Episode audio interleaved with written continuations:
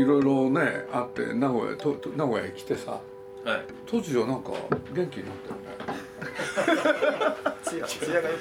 え？ツヤが肌ツヤがなんか顔は変わったよね。いやあの病気でやつれたんだと思うんですけど。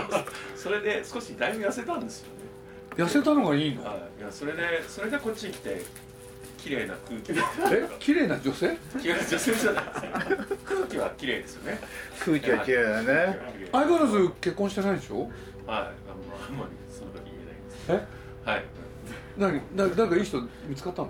まあそこそこえ？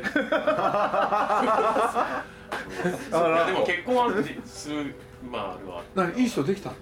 それはまあ前から思いますけど。えどこに？いろいろいろんなところでいろんなとこやめて港港に東京東え東京なの？京はい名古屋ではちょっとですから五郎さんに怒られるんで恋愛しちゃダメだって 手出すなよって。手出すなんてまあ特にロー君ですよ不倫になっちゃう僕がもやりましたロー君はだって結婚。したもんね。で子供もできたんだもんね、そんなんダメじゃん不倫はたそもそもダメなんですけど。すごいです。あれ？藤田君？私は結婚してます。あ前から結婚したよ結婚してね。ます。結婚して、あの嫁もこっちに来てます。あ、私は嫁もこっちに。そうだよねはい。思い出した。はい。一番なんか健全な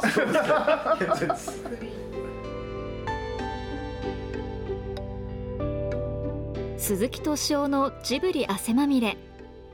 今週は汗まみれ in 名古屋。ジブリパークが開園してをテーマにジブリパークの運営のために名古屋へ移住したジブリスタッフが名古屋での生活について語ります。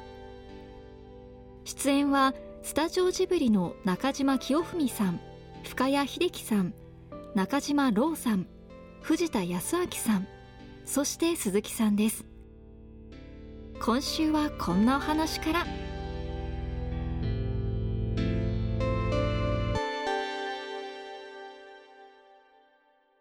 でまあおかげさまでジブリパーク非常に順調なスタートを切って早いもんだよね、もう何ヶ月？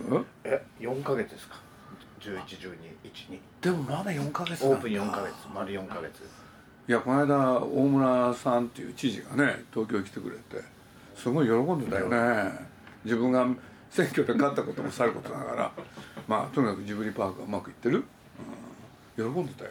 あそうですか、なんでさ深谷は元気じゃなかったのにこっちへ来たら元気になったの？え？中島の見るところやっぱりあれじゃないですか？一番は水を得た魚のように自分の得意な手腕をこう発揮してるからじゃないですかそうなんだ、うんだし。要するに深谷は美術館時代うん。はどういう仕事やってたんだっけ？美術館時代は運営の長としてそうだよね。全部のオペレーションを仕切って、あの時元気だったよね、えじゃあ元気がなくなったのは？あのスタジオに行ってから1年半とか2年元気だったんですけどうん。その後に17年からある仕事を任されあのある仕事に入った時ぐらい17年。2017 17年。4月から。あある企画がスタートしまして。うーんそうなんだ。もうだいぶ昔の話なんですけどね。忘れてる。6年ぐらい前の話ですから。そこから5年半ほど。そっか。あのはい。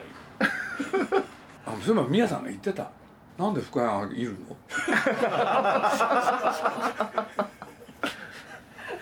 いやいやいやいやいやいや本当その通りです。もう途中から影がなかったんですけどねですから前から俺ジブリパークで仕事やったらって言ってたじゃん俺。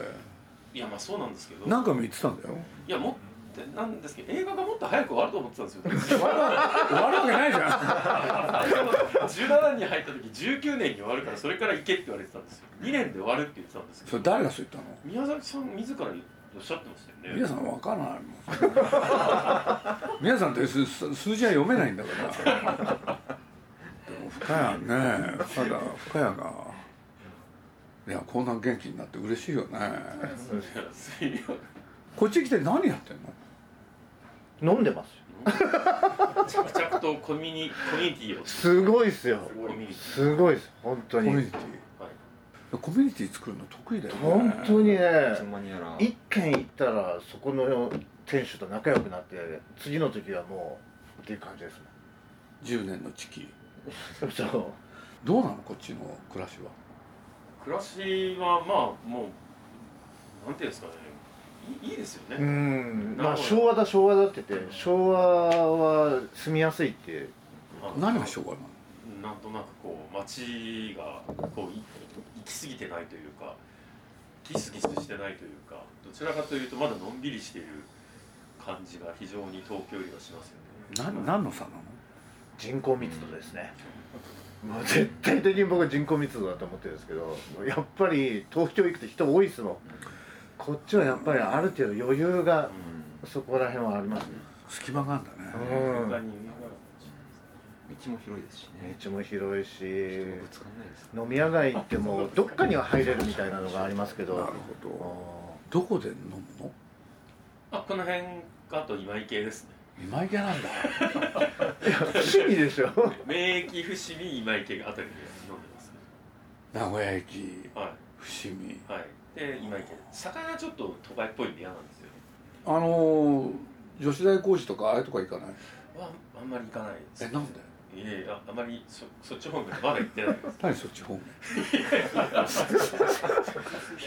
今池とかは特に本当に好きですね。ままだえなんで？いや今池の街並みとかっていうのがやっぱり古いんですよね。もうその新しくなんかこうなんていうんですかね。今東京とかに行くとどうしてもこうお金感が見えるというかものすごい高級な感じでお店を作ってしまって、まあ、相変わらず一つ一つの家が残った中でお店があるのでななんていうんですかね。建物もそうなんですけど中で働いてる人もあのお父さんお母さんなんですよね。日本日本というか働か従業員じゃなくてその人たちはまあここもそうですけどやっぱりこの主人とあのおかみさんっていうのが一家でやっている。はい、そういうお店がが多いと。多いですね。だからそうなの。でも深谷さん行ってる店は確かにそういうお店が多い特に今池なん今かは。だけど今深谷が行ってる店がそうであっていやいやでも確かに当然チェーン店はありますけど。チェーン店とかありますけどい本当にそういういまだにこう家族経営しているお店が非常に多いのは多いですね。そう。みんなではどっか行くのやっぱり。あの藤ヶ丘で行きますねやっぱり。みんな全員藤ヶ丘5分以内に住んでるから藤ヶ丘会っていうの。がだからですねあのよく行く月1では必ず行こうっていう話にはなってるんですよ。4人で。もうちょい行ってますけどもっと言ってるもっと随分行ってると思うけどいやジブリってねずっと東京にあって、まあ、ある時ねあのトヨタの本社の中に西ジブリなんていうのを作ったこともありますけど基本は東京じゃない。でそういうことで言うと、まあ、は働く場所としてね東京から離れて、まあ、今回は名古屋なんだけれどまあ今までねジブリの人でそういう経験をした人がほとんどいない。でそういうことで言うとみんなどうなのかなと思って。貴重な体験をしているとは思いますけど。どういう意味で貴重なの？転勤があるとそもそも思ってなかったとそうだよね。思っていてで、まあ、と東京離れて、まあ、名古屋で働くっていう、まあ、今僕は暮らしてますしね暮らしてるっていうのはなんかすごく貴重なことをしているなっていう感じがしますね。深谷さんも言ったけどやっぱり東京とやっぱちょっとなんかなんか感じが違うんで。どっちがいいの？いいか昔から。微妙です彼はもう彼自体は名古屋の方がいいと思う。いやいや。あの名古屋に家を買う算いやい段はいいや僕は僕は僕は深谷やっぱ東の人間なんで。えどこなの？僕はあのさ埼玉のもともと埼玉で埼玉の人間なんで名古屋なんかもなんかどういうところなのかなと思ったんですけどもっと西側の雰囲気があるとこなのかなと思ったんですけど本当になんか大阪とも違うというか関西とも違うし東京ともなんか違う。不思議ななんか独特の文化圏があるんだなっていうのがすごいよくわかりました。さっきの話で何ヶ月もいるの？四ねオープンしてから4ヶ月なんだ4ヶ月だけどいるのはもう7ヶ月います7ヶ月これ7ヶ月住んでますまあどう住みにくくはないよね。あ住みやすいですね。君はなんかなんか顔色良くなったよね。あよくなりましたか？よかった。なんで？なんで良くなったの？いろいろなんかあったじゃない、目にクマがね。なんかこ前回ここで会った時なんか元気なかったよね。なんか下ばっかり向いてぼつぼつ食べてる。立ち上げの前だったと思います。結構むちゃくちゃ深刻な顔だったよね。結構深刻だったんですよ。忙しかったですからなの。やまあ立ち上げの前直前だったっていうのは家庭の問題は特にない。あるいやあのあの時は本当に修羅場でした。もう店開けられるか開けられないかぐらいの修羅場だったんであの時は。ね、はい。物が在庫揃うのかとか在庫が来たとしてもそれシステムに乗っけられるのかとかね。全然ねね。定まってない時だったんで、本当に直前じゃじゃあだいぶ落ち着いたの？あのそうですね。まだ続いてますけどだいぶ落ち着きましたね大丈夫ですか？落ち着いちゃってお奥さんなんかもたまに来たりとか？あの一回だけ来ました。あ一回だけ。いやまだ子供ちっちゃいはいはい知ってる知ってる。そりゃそうだよね。違うかまでがうんまあ運命の子供だよね。1回だけ聞きましてあとは毎週帰ってます ちゃんとしてんだ。偉いね。やっぱりまあお父ちゃんと分からなくならないようにしとかないと。住みやすいと思いますね東京出身なんですけど、ね、本当東京生まれってずっと東京だったんですけど、住みやすさっていうだけで考えたらなんか生活はしやすいんじゃないかなって。最近。何何が？ストレスがないっていうかその街に街にこうまだまだ分かんないかもしれないですけど7ヶ月なんで。昼飯代は？昼飯代は変わらない。です変わらないですけねど。やっぱ今変わんないんだ。あうん。多分。東京の方がかえって安い、うん。本当に？はい。あのそれ場所の問題かな。その問題ですよ東京の貧富の差は激しいですよね。多分。こっちの方が皆さんあるレベルで暮らしてるような気がそれはすごい感じますだから向こう東京だと500円のお弁当じゃないと買ってくれないところってあるじゃないですかでそういうのはこっちにはないよね。500円のお弁当はちょっと多めにかかれない。一番あの吉祥寺と違うところがコンビニの店員さんが日本人なんですよ全員。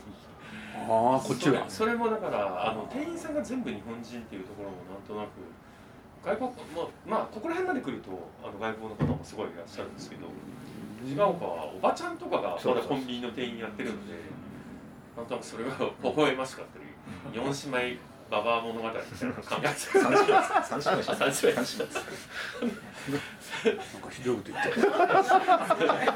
三姉妹に似たようなおおばあさんがいる。んですよそれがコンビニのレジをやってる。んで今日はどのババアに今日は誰だったかって朝帰りますそう意外と早いんですよでもいや俺はね名古屋で生まれ名古屋で育って東京行った人なんだけれどあの東京行くまでね自分がどういうとこに暮らしたかってあんまりピンときてなかったんですよ。ところがね東京行ってあれ名古屋と違うなっていろいろ感じたんですよ。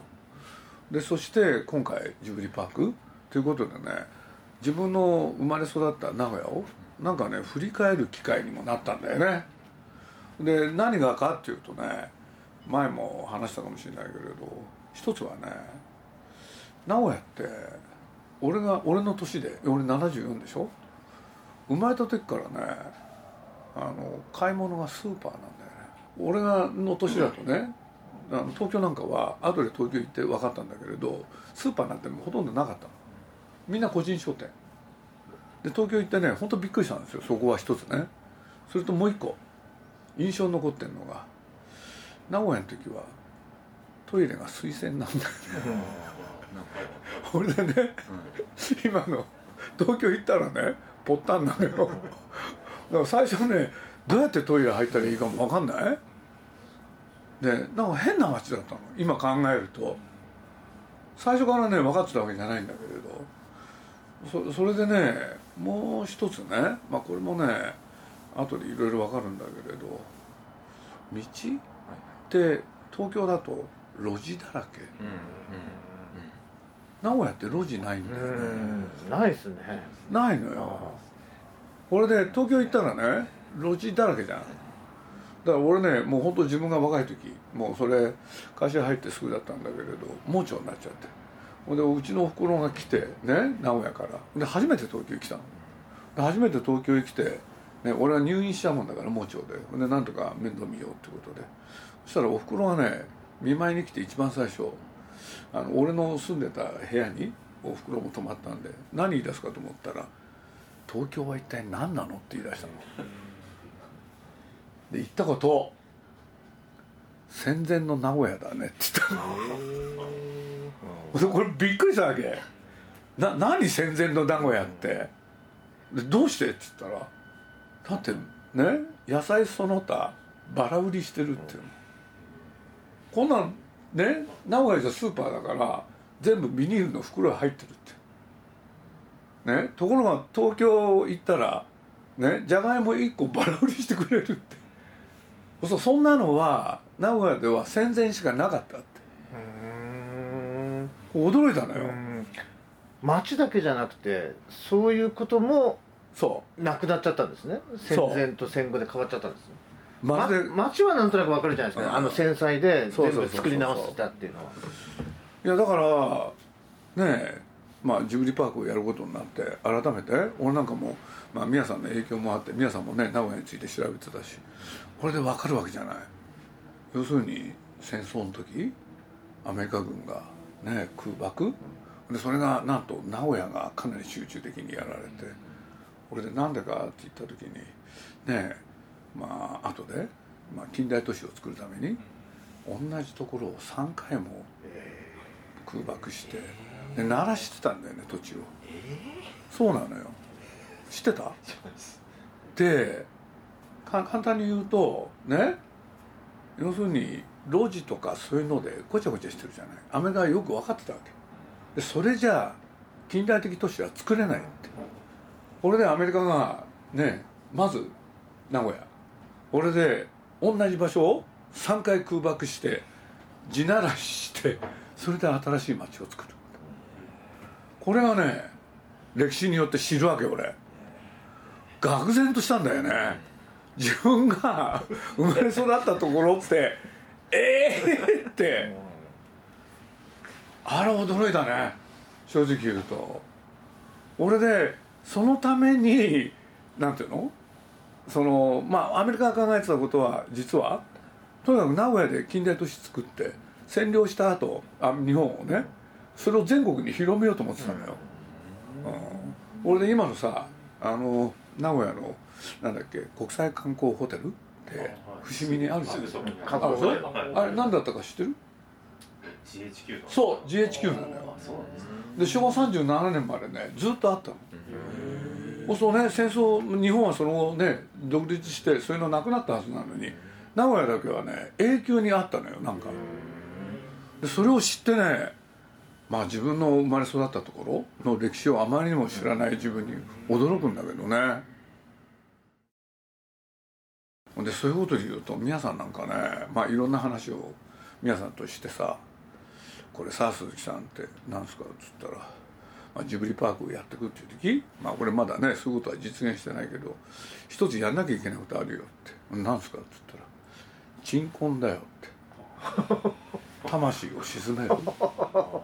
それでなきゃねやっぱりうまくいかないんじゃないあでそんなこともね皆さん真剣に考えてたんだよね。本当にそうなの？絵まで描いてるよ。あ本当ですか、うん。それはあれですか？第二次世界大戦の時のそういうののをってことですか？ね皆さんのなんていうのいろんなものを鎮めるため、うん、だから皆さんってすごいなと思ったんですよ俺。久しぶりにすごいなと思ったー でも長くてもね小牧長くての戦いの場所ですからね。なかなかね戦いが多いんだけど。何が眠ってるか分かんないですよね。そうなんだよね。だから俺子供の頃ね確かに東京行った時なんでこんなちっちゃな細かい道がいっぱいあるんだろうって。名古屋時代なかったもん。本当にそうなんだよね。3回やるってすごいです。だからそれはねちょっとね資料読んでるとね胸が痛くなる。1回じゃ済まない。2回やればいいのかなって。もっとやろうって。俺でね平地にしたかった。平地にしていろんな建物その他作る。だからね俺んちなんて俺んちなんていうのかおふくろがねまあユニだったんだけれどその今のスーパー行くっていう時ねえついてくわけよ。おふくろがついたのこ来いって言うから荷物運べって一緒にね買ったものを。そうするとさ大きいじゃん。ほんで今の東京のスーパーに比べてもねかなり大きいのよ。俺でそのスーパーマーケット今で言うとモールみたいな感じなのほんでそんなものがさ家のすぐそばにあってで子供たちはそこ行って遊ぶんだよね。そうすると俺の年にしてはなんかなんていうの？今の子みたいじゃん。変な話。うんこれであやくなってうちのおふくろなんかねその近代的なスーパーマーケットでねあの例えば肉屋行ってさなんであんたのところの肉高いんだ？安くしろ。って言ってそこは。そこは宣伝じゃなく宣伝じゃなくそう。そうするとそのおじさんたちがね「奥さんやめてくださいよそんなの」っつってスーパーマーケットの中でやってんだよそれを。いやあれはなんか印象に残ってんだよね。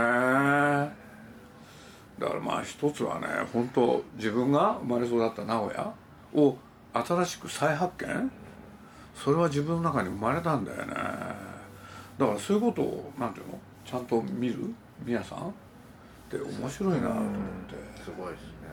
だから俺なんかねなんか思うんだけど本当はねあの映像あるじゃん。映像映画館。はい。ああいうところでそのテーマの一つ？ね名古屋の物語ってまあそんな長いもんじゃなくて短くていいからなんていうのふと思いついたりね。だってそういう歴史を知ることによってさ見方が全然変わるわけじゃん。ね。そうなのよ住みやすいなあのね。だからね俺俺よく知ってんだけどね。まあ東宝の人でも何でもそうなんだけど名古屋でなんていうの支店長をやったとかある時期過ごした人 JAL もそうだったんだけどみんなね引退したら名古屋行きたいっていう人多いんだよね。あでそれって何かって快適だからでしょ。ーそうですね。俺で快適だしなんていうの？アメリカなのよ。だからまあこれねあんまり深く追求するとあれなんだけれど自分がね、まあ、名古屋っていうところで育って一つだけねまあいろんなことそういうこと考えてて分かったことが自分であるんですよ。でそれは何かって言ったらね道路が整備されてたしね綺麗じゃん。物の考え方がね合理的に。なるうん。うちのおふくろなんかもすごい合理的だもん。だから町が与える思考、うん、考え方変わるのよ。雑然としてないんですそう。ね雑然としてると人間ってそういう人になっちゃうじゃん。だから自分でねあの見向きもしなかったくせにこれをきっかけに？いや俺はあのあのねもう今だから露骨にっていうのか前も話したかもしれないけれどパークをやろうっていう時、まあ、名古屋だけではやりたくないなっていうのが 僕の中にあってもねなんでかって言ったら俺自分が忙しくなるよなっていうそれがあったわけなんだけれどねえ。それとふと今喋ってて思ったんだけれどあの時中島がいたかどうかジブリパークっていう名前は誰が決めたか？ん？鈴木さんじゃないですか。そうなのよ。ハイドパークセントラルパークジブリパークだ。そう言ったのよ。あれなんでそういうふうな話になったか覚えてる？えなんで？いやーちょっと。みんないろんな言い方してたのよ。最初からジブリパークじゃなかったのよ。で俺がなんでジブリパークって言ったかっていうとねみんなの言い方がまちまちだったから仮でもいいからねなんか名前あっていいんじゃないって。俺でテーマパークじゃないんだからテーマを取ってジブリのパークって。だからジブリパークだよねって。そしたらそれが定着してたじゃん。いつの間にか。公園だからパークだそう。セントラルパークがハイドパーク。そう。でそれってさまた後で考えようねって言ってたはずなのよ。そうですね。なんで？え？だってあの時に一番悩んでたの五郎君だよ。ななんで？なんで？まあ、テーマパークと間違えられるのが嫌だと。これは公園整備事業なんだと。うん。公園を良くするために作るまあ施そうそう設なんだそう。そうっていうのを言ってたんですよね。そう。だからそれをしょ称して何て言ったらいいんだっていうのが難しくて某なんとかランドとかだそうそうそうそう。とあの間違えられても困るしってそういうのじゃないんだっていうのを言ってたんだけど名前がつかなかった。でもジュリーパークってねその時はねいかにも安直 だったはずなのよ。それがそのまま行っちゃったじゃん。そのまま言っちゃいましこれこういうことって何なんだろう？たいやいやジブリパークで決まりやいないロゴ作っちゃいましたから。そう。あれねすごい慌てたんだよね。作っちゃいましたか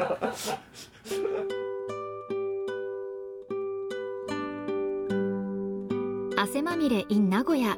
ジブリパークが開園していかがだったでしょうか？来週もお楽しみに。